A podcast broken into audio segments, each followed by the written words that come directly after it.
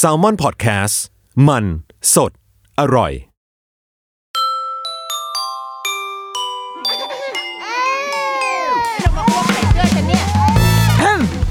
เดอะรุกี้มัมคุณแม่มือสมัครเลี้ยงกับนิดนก สวัสดีค่ะ นิดนก in your area มาแล้วนะจ๊ะ The Rookie Mom คุณแม่มือสมัครเลี้ยงค่ะ พอดแคสต์ของคนที่เพิ่งเป็นแม่ ที่เราอยากให้ทุกคนเข้าใจความเป็นแม่มากขึ้นนะจ๊ะ EP 2 แล้ว เฮ้เรามาถึงจุดนี้ได้ยังไง เฮ้แล้วก็มีเอฟเฟกต์เสียงปรบมือดังขึ้นมาค่ะ ตอนนี้เข้าปลายปีแล้วว่ะ เออ แค่เดือนกันยาตุลาเราก็ถือว่าเป็นปลายปีแล้วเนาะ เราเราจะนับว่า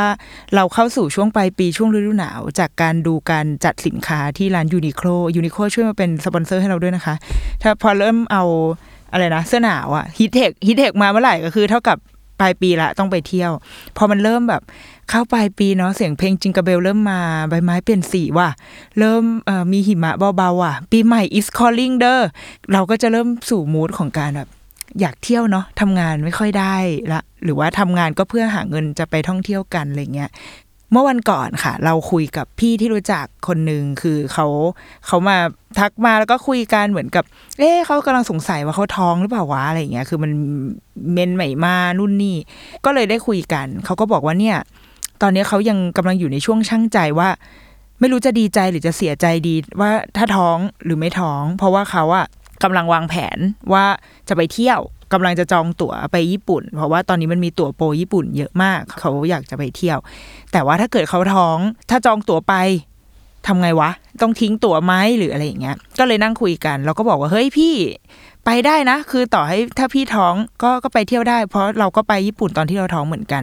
ก็เลยมันนึกว่า เออว่ะ ตอนนี้เราว่าหลายคนก็อาจจะอยู่ในสถานการณ์นี้ด้วยละมั้งที่กำลังจะกดจองตั๋วปุ๊บ แต่ว่า เฮ้ยชีวิตกูในตในวันที่จะเดินทางเนี่ย มันจะเป็นยังไงวะ ถ้าเราเป็นผู้หญิงที่กำลังปล่อยท้องอยู่ ถ้าเราท้องขึ้นมาเราจะเดินทางได้ไหมวะเราก็อยากจะมาเล่ามาแชร์ละกันว่า เราก็คือคนคนนั้นแหละที่เคยจองตั๋วไป แล้วก็ปรากฏว่าอ้าวท้องว่าศาสตร์ทำไงดี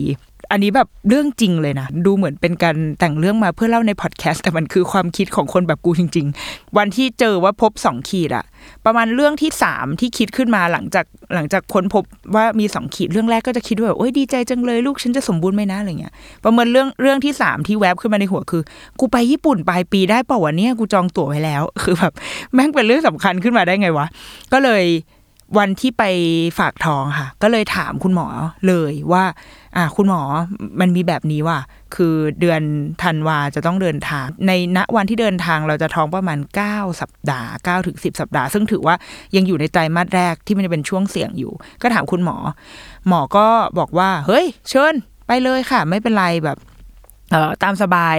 แต่ว่าก็แค่ขอให้ดูแลตัวเองดีๆนะ ถ้าเกิดว่าเอ่อเหนื่อยก็พักถ้าเขาไม่รักก็พออะไรอย่างเงี้ย เดี๋ยวหมอนี่หมอหรือหนูนาหนึ่งธิดาวะเออบอกว่าเออถ้าเหนื่อยก็พักอย่าอย่าหักโหมละกันก็เที่ยวแบบปกติอะไรอย่างเงี้ย แต่ว่าหมอขอแค่อย่างเดียว คือไปญี่ปุ่นใช่ไหมอย่าแช่ออนเซนแล้วก็แบบ คุณหมอคือจองไปแล้วจองโรงแรม ตอนนั้นเราคือเราคือมนุษย์ผู้ชอบการแช่ออนเซนมาก รองจากการกินข้าวขาหมู ดังนั้นพอรู้ว่าไปญี่ปุ่นก็คือรีบหาโรงแรมที่มีออนเซนมีภูเขา แล้วก็แช่ออนเซนมองหิมะรุ่นนี้ก็รีบจอง ก็เลยบอกหมอว่า ไม่ได้ค่ะหมอจองจองโรงแรม จองออนเซ็นไปแล้วว่ะหมอก็เลยบอกว่า อะถ้าจองแล้วไม่เป็นไร หมอให้แช่ได้แค่เข่าอ่า เดี๋ยวเดี๋ยวเราจะเอาอีการแช่ เดี๋ยวเราจะเล่าให้ฟังว่าการแช่ออนเซ็นแค่เข่ามันเป็นอย่างไร ตัดภาพไปที่ห้องตรวจวันนั้นก็ โอเคแฮปปี้ไปเที่ยวได้ตามปกติ ก็เลยก็เลยก็เลยน่าจะเป็นเป็นเป็นแฟกต์อันหนึ่งว่า จริง ๆ คนท้องเนี่ยเที่ยวได้ คุณหมอทางการแพทย์ยืนยันคือ เท่าที่คุยกับคุณหมอนะคะ คือถ้าไม่ได้มีข้อบ่งชี้พิเศษว่าแบบเฮ้ยดูแล้วคุณแม่อาจจะไม่แข็งแรงหรืออะไรอย่างเงี้ยคือถ้าเป็นการตั้งครรภ์แบบปกติอยู่ในช่วงอายุที่โอเคอคุณหมอเช็คแล้ว อัตราการเต้นของหัวใจตัวขนาดตัวอ่อนอะไรอย่างเงี้ยมันมันโอเคอะก็ไปได้ตามปกติโอเค ก่อนจะไป การไปเที่ยวตอนท้องกับการไปเที่ยวตอนยังไม่ท้อง เอาจะว่าไปมันก็ไม่ได้ต่างกันมาก แต่มันก็แค่จะมันก็จะมีรายละเอียดบางอย่างที่เราต้องคิดมากขึ้นกว่าเดิมนิดนึง เช่นเราไม่สามารถที่จะใช้ร่างกายได้ได้อย่างสมบุกสมบันเหมือนอย่าง ตอนที่เรายังไม่ได้ท้อง เราก็เลยมีการเปลี่ยนแผนบางอย่าง เช่นอตอนแรกเราลงเครื่องบินปุ๊บ เราจะนั่งรถไฟต่อเข้าไปที่ต่างจังหวัดเลยอะไรเงี้ยเราก็เปลี่ยนเป็นว่าโอเค ลงเครื่องปุ๊บเข้าโรงแรมก่อนนอนก่อนแล้วค่อยวันเช้าวันรุ่งขึ้น ค่อยเดินทางออกนอกเมือง เพื่อที่จะได้พักผ่อนตัวเองด้วย เพราะว่าขึ้นเครื่องบินมาห้าหกชั่วโมงมันก็มันก็เหนื่อย พอประมาณสำหรับคนท้องนะคะ ก็มีการเปลี่ยนแผนอะไรเหล่านี้ แล้วก็รวมถึงก่อนเดินทางก็มีการเช็คกับประกัน บริษัทประกันตรงนี้ใส่วงเล็บเอาไว้ได้เลยนะคะ ว่าสามารถเข้ามายิงสปอนเซอร์ตรงนี้แรงๆได้เลยนะคะอะเราก็มีการเช็คประกันการเดินทางเอาไว้ว่ามัน cover ไหมคือปกติเวลาเราเดินทางเราก็จะทำประกันท่องเที่ยวอยู่แล้ว ก่อนไปเราก็โทรไปเช็คก่อนว่าเฮ้ยตอนนี้เราท้องนะ มันมัน cover ใช่ไหมก็ ปลายสายเขาบอกว่า cover ดูแลได้สำหรับคนท้องเราก็โอเค เพราะว่าเราเคยมีประสบการณ์การเคลมประกันจากการไปท่องเที่ยวมาแล้วทำให้เราค่อนข้างเห็นความสำคัญกับของการทำประกันอันนี้อยู่อะไรเงี้ยคิดว่าเตรียมเตรียมไปประมาณหนึ่งแหละ อีกหนึ่งเรื่องที่ต้องเตรียมไปก่อนก็คือ คือก็พยายามหาแหละว่าเฮ้ยการที่เราเป็นคนท้องเราไปเที่ยวมันมีข้อข้อน่ากังวลอะไรอีกบ้างวะ ก็เข้าไป search พันทิป search หา Google ก็จะมีคนข้อแนะนำบอกว่า คนท้องเนี่ยเวลาขึ้นเครื่องบินอะควรนั่งริมทางเดิน เพราะว่าลักษณะของคนท้องมันจะมีความปวดฉี่บ่อย การปวดฉี่บ่อยสามารถอธิบายได้ทางวิทยาศาสตร์นะคะ ก็คือมันเหมือนแบบมดลูกเรามันขยายถูกไหมแล้วมันก็จะไปกดทับกระเพาะปัสสาวะ มันทำให้กระเพาะปัสสาวะเราอะเล็กลง ดังนั้นเราก็จะปวดฉี่ได้บ่อยขึ้น แล้วเวลาเราปวดฉี่เนี่ยเราก็จะได้ลุกไปฉี่ได้ง่ายขึ้น ไม่ต้องไม่ต้องไปรบกวนคนอื่นอะไรเงี้ยแต่เราก็ ยังมีความรู้สึกว่า เฮ้ย เราเป็นแม่วัยรุ่นไงแบบเฮ้ยเก่าๆดีวะใครก็มาปวดฉี่กันบนเครื่องเราก็ยังรู้สึกเสียดายการเสพวิวริมหน้าต่างอยู่ เพราะว่าเราเป็นคนชอบนั่งริมหน้าต่างมาก ชอบเออมองท้องฟ้าแล้วก็บางทีมันจะได้เห็นภูเขาไฟฟูจิผ่านหน้าต่าง ก็เลยแบบ เอาหน้านั่งริมหน้าต่างก็ได้ ใครก็จะไปฉี่กันก็เลยจองที่นั่งริมหน้าต่างไป เดี๋ยวเราจะมาเล่าให้ฟังว่าแล้วมันเกิดอะไรขึ้น นอกนั้นก็ก็เตรียมเสื้อผ้า อะไรไปตามปกติ แต่ว่าเขาเรียกระมัดระวังนิดนึง เช่นแบบฮีทเทคเราก็จะซื้ออะไรที่มันแบบอุ่นอุ่นกว่าเดิมหน่อยนึงอะไรเงี้ยเพื่อที่เพราะว่าช่วงปลายปีเนี่ยญี่ปุ่นมันประมาณแบบ หนึ่งองศาศูนย์องศาเลยคือมันค่อนข้างหนาวมาก ก็จะพยายามหาเตรียมเสื้อผ้าที่มันอุ่นนิดหนึ่งเพราะว่าเราไม่รู้เลยว่าลูกอยู่ข้างในเขายังไงอะเนาะจริง ๆ ลูกลูกเขาเจอผนังพุงเราที่โคตรหนาไปแล้วมันไม่น่าจะรู้สึกหรอก แต่ว่าเราก็พยายามทำให้ตัวเองไม่ป่วยด้วย เครื่องแต่งกายก็เอาให้มันเหมาะสมไปอะไรเงี้ยจนพอถึงวันเดินทาง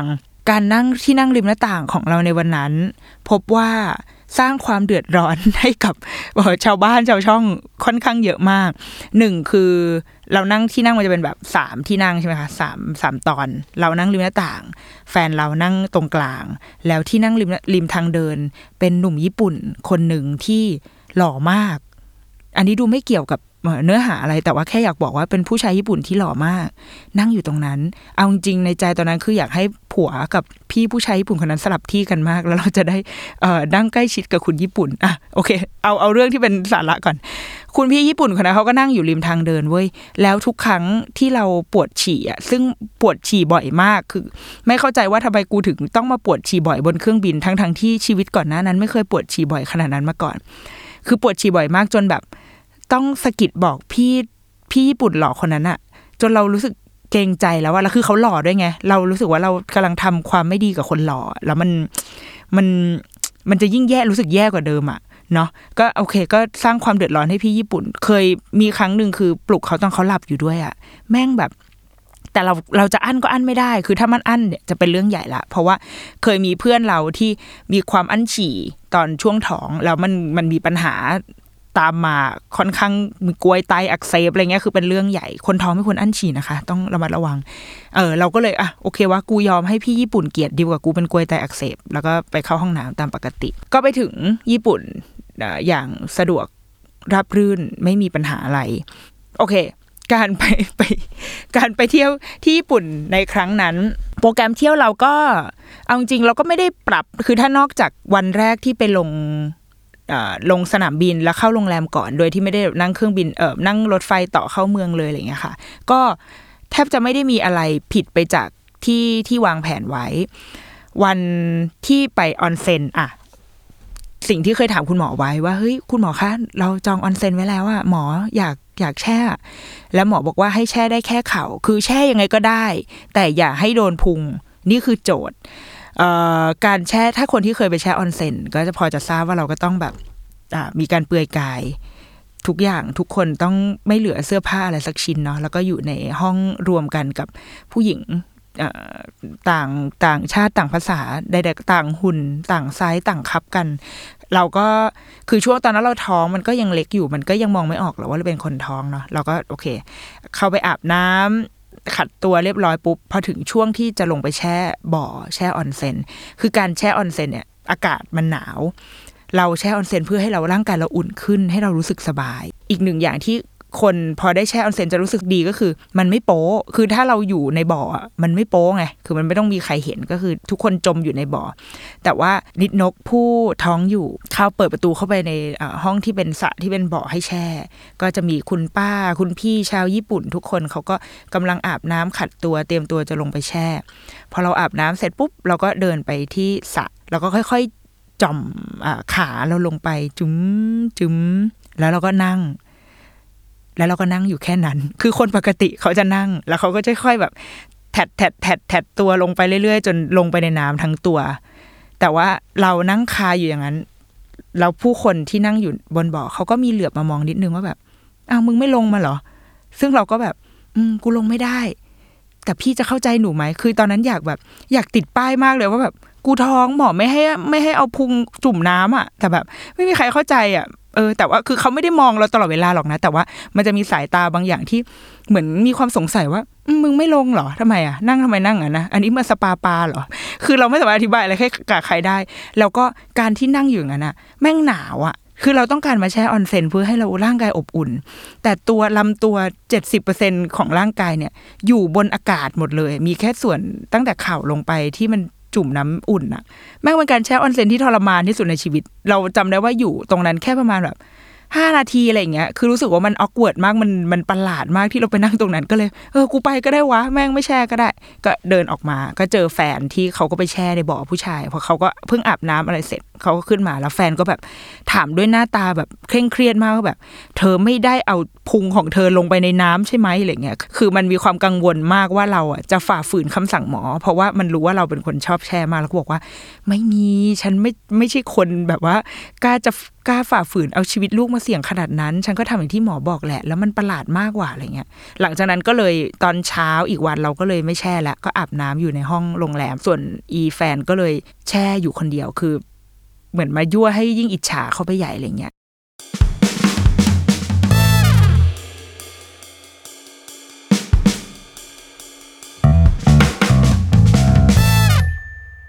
อีกวันหนึ่งที่มีความกังวลมากว่าเรา จะเป็นอะไรไหมคือเราอยากไปขึ้นเขาอันหนึ่งมันชื่อภูเขาซาโอกภูเขาซาโอกมันจะเป็นเหมือนเป็นลานสกีอะไรเงี้ยแต่เราไม่ได้ไปเล่นสกีนะเว้ยไม่ได้แบบว่าห้าวหาญขนาดนั้นคือแค่อยากขึ้นไปแบบ ชมความสวยงามของยอดเขาที่เต็มไปด้วยหิมะ แต่ว่าเช็คไปก่อนวันก่อนไปคืออุณหภูมิบนนั้นเนี่ยประมาณลบสิบถึงลบสิบห้าคือหนาวสัตว์หนาวแบบ โอ้โห หนาวอะไรขนาดนี้อะก็วันเช้าก่อนไปก็แต่งตัวอย่างค่อนข้างมิดชิดมาก เอาแบบมีอะไรแบบว่า พันที่ท้องได้ก็คือพันเอาไว้เลย เพื่อให้บริเวณท้องมันอบอุ่นที่สุด ก็กลายเป็นว่าวันนั้นเป็นวันที่หนาวที่สุดก็จริง แต่ว่าเป็นการเที่ยวที่สนุกมาก คือมันหิมะก็เป็นหิมะนิ่มๆ ก็แค่เดินไปเหยียบเหยียบยิ้มมุมยิ้มแล้วก็เอ่อยืนมองทิวทัศน์มองยอดเขาเห็นผู้คนเล่นสกีกันอะไรอย่างเงี้ยคือ เป็นวันที่ดีมากๆ แต่วันที่เราคิดว่ามันจะเป็นวันธรรมดา กลายเป็นวันที่เรารู้สึก ถึงความเป็นความตายของลูกมากที่สุด มันคือวันที่เราคิดว่ามันเป็นวันท่องเที่ยวปกติ วันนั้นเราไปที่ฟุกุชิมะก็หิมะตกทั้งวันเลยค่ะ ตั้งแต่เช้าจนจนเย็น คือเป็นการเที่ยวเมืองเนาะเที่ยวในเมืองปกติ แล้วหิมะมันก็ตก คือการที่หิมะมันตกบนเขาเนี่ย เราเดาว่าปริมาณหิมะบวกกับอุณหภูมิอะมันเลยทำให้หิมะก็ยังยังคงสถานะ เป็นหิมะเป็นปุยปุยน่ารักน่ารักน้ำแข็งใสบิงซูอยู่อย่างเงี้ย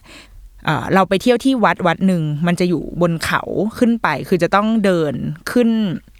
ทางเดินชันๆไป ปรากฏว่าบนเขาคือเรามองแล้วว่าแบบแม่งเป็นแบบน้ำแข็งอะแล้วก็เห็นเด็กๆ ผู้ชายตัวนั้นก็เล่นกันเว้ยแบบว่าเฮ้ยอีไตอีไตอีไตอีไตแล้วก็แบบว่าไหลลงมาเล่นแบบเล่นสไลเดอร์บนน้ำแข็งกัน ซึ่งแม่งแบบล้มกันกระจุยกระจายคือ พอเห็นภาพนั้นแล้วเรากับแฟนเราก็มองหน้ากันแบบ ไอเชี่ยอันตรายว่ะ คือขนาดนั้นเป็นเด็กนะ เด็กๆที่ดูแบบคล่องแคล่วว่องไวอะไรเงี้ย แค่เหยียบอีน้ำแข็งนั้นอะแม่งก็ลื่นลงมาแล้วคือล้มอะแฟนเราก็เลยบอกว่า เฮ้ยเธอ มันมีบันไดทางขึ้นเว้ย มีบันไดเลื่อนพาขึ้นวัด ยอมเสียเงิน ก็เสียเงินไปน่าจะคนละประมาณแบบร้อยเยนหรืออะไรเงี้ยค่ะ ก็ขึ้นบันไดเลื่อนขึ้นไปชมวัด จนเสร็จสับปุ๊บกำลังจะลงมา อ้าวไอ้สัตว์มีทางขึ้นแต่ไม่มีทางลงว่ะ คือขึ้นบันไดเลื่อนได้ แต่ต้องเดินลงเอง ตอนนั้นคือยืนอยู่กับแฟนนานมาก เราก็คิดว่าแบบ เราจะทำยังไงกันดีวะ กับการลงภูเขาครั้งนี้ คือมันไม่มีทางเลือกอื่น เราต้องลงสถานเดียวอะแล้วภาพที่เราเห็นตอนนั้นคือ เรายังอยู่บนข้างบนเขาอยู่นะคะ พอเรามองลงไปคือแบบ เราเห็นผู้คนที่กำลังค่อยๆ เดินย่องย่องย่องย่องลงไปแล้วแบบ มีคนสะดุดล้ม มีคนลื่นล้ม เรายิ่งรู้สึกแบบแพนิคมากอะคือรู้เลยว่า คือความรู้สึกของการกลัวลูกจะเป็นอะไร สัญชาตญาณของความเป็นแม่ ถ้าเราว่ามันถ้ามันเกิดขึ้นมันคงเกิดขึ้นวันแรกคือวันนั้นแหละ ที่เรารู้สึกว่า แม่งถ้าเกิดกูล้มไปแล้ว ลูกกูเป็น ถ้าถ้าลึแทงลูกลูกหลุดออกมาในวันนี้เกิดทำไงดีวะ มันเลยเป็นการเดินทางประมาณ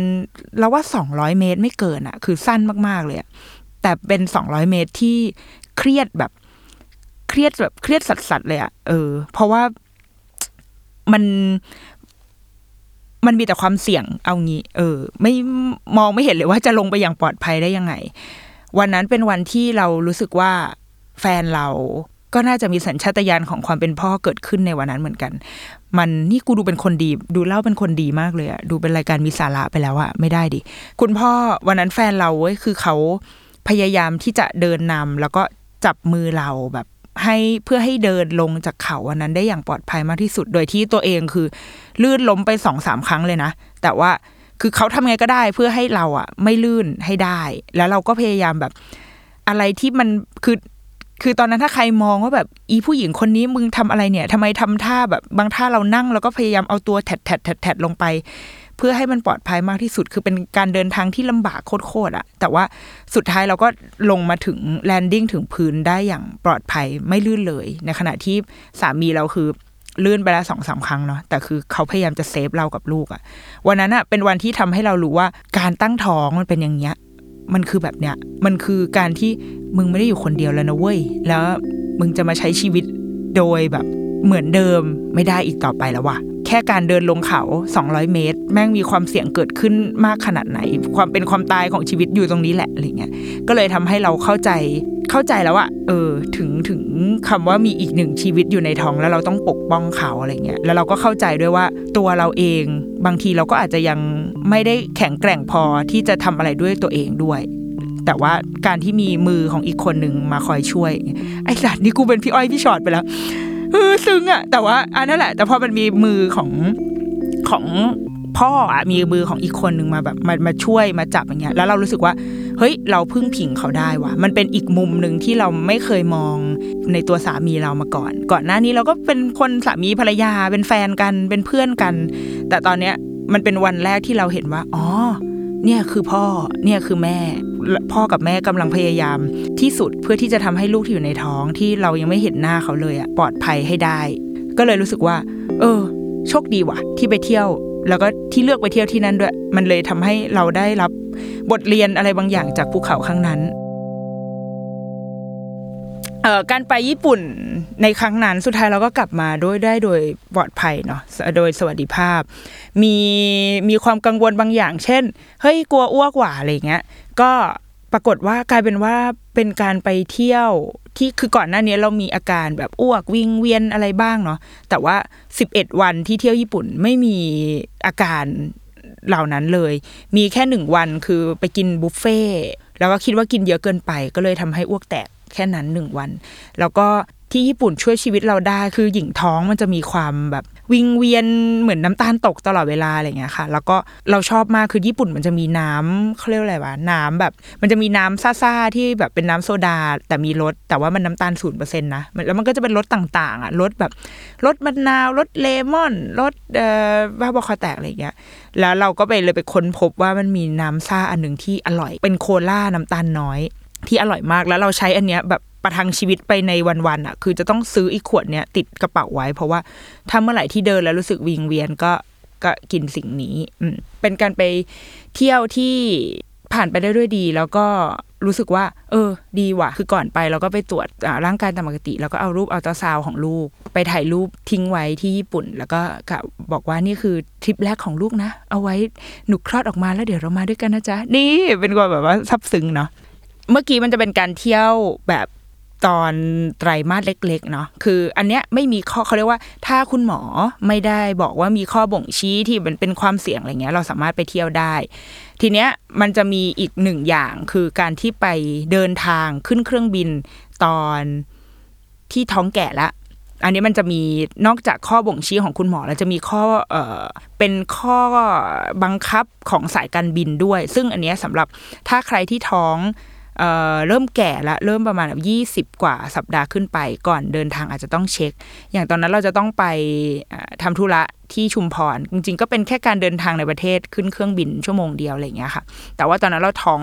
ประมาณ30สัปดาห์ก็คือเป็นไตรมาสสามแล้วแหละ คืออยู่ในช่วงแบบจะคลอดก็ได้แล้วอะไรอย่างเงี้ยค่ะ ก่อนไปเราก็เลยลองเซิร์ชดูว่าเฮ้ยเราแก่ท้องแก่ขนาดนี้เดินทางได้ไหม ก็เลยมีความรู้ใหม่ว่า แล้วแต่สายการบิน มันจะมี อายุคันที่แต่ละสายการบินระบุเอาไว้ว่า ถ้าคุณอายุคันเท่านี้คุณยังเดินทางได้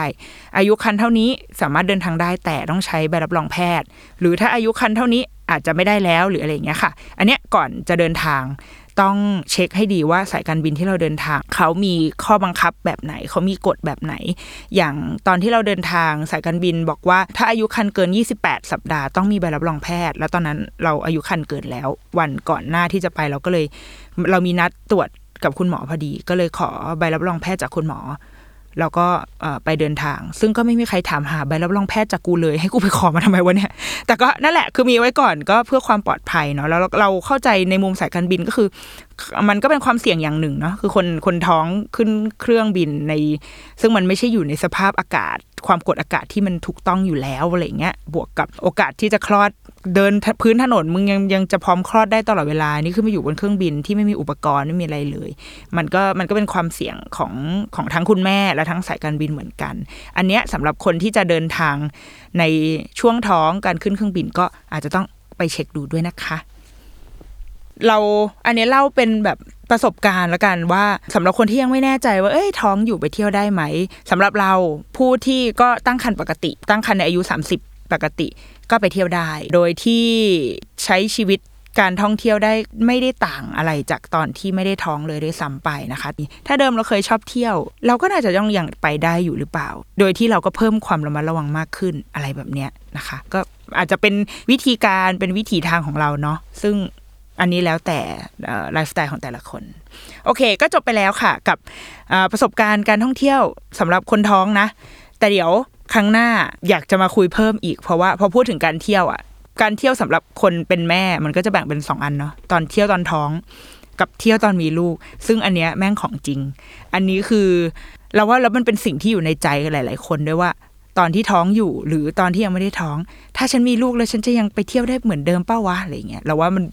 เป็นสิ่งคอนเซิร์นแรก ๆ ของคนยุคเราเลยแหละ เดี๋ยวรอบหน้าอยากมาคุยกันเรื่องนี้นะคะสำหรับ The Rookie Mom คุณแม่มือสมัครเลี้ยง EP 2 จบลงไปแล้วนะจ๊ะ แล้วก็สามารถติดตาม The Rookie Mom ได้ค่ะ ทุกวันจันทร์ทุกวันจันทร์ทุกวันจันทร์ทาง Salmon Podcast นะคะ เราจะมาทุกวันจันทร์ถ้าเกิดใครที่เพิ่งมาฟัง EP นี้ EP แรกนะคะ ไปฟังย้อนหลังได้นะจ๊ะ เราจะได้ใกล้ชิดกันมากขึ้น พอฟังแล้วถ้ารู้สึกยังอยากฟังต่อ ก็นั่นแหละรอวันจันทร์หน้าเดี๋ยวเราจะกลับมาใหม่ โอเค งั้นขออำลาไปให้นมลูกก่อนนะจ๊ะ สวัสดีจ้า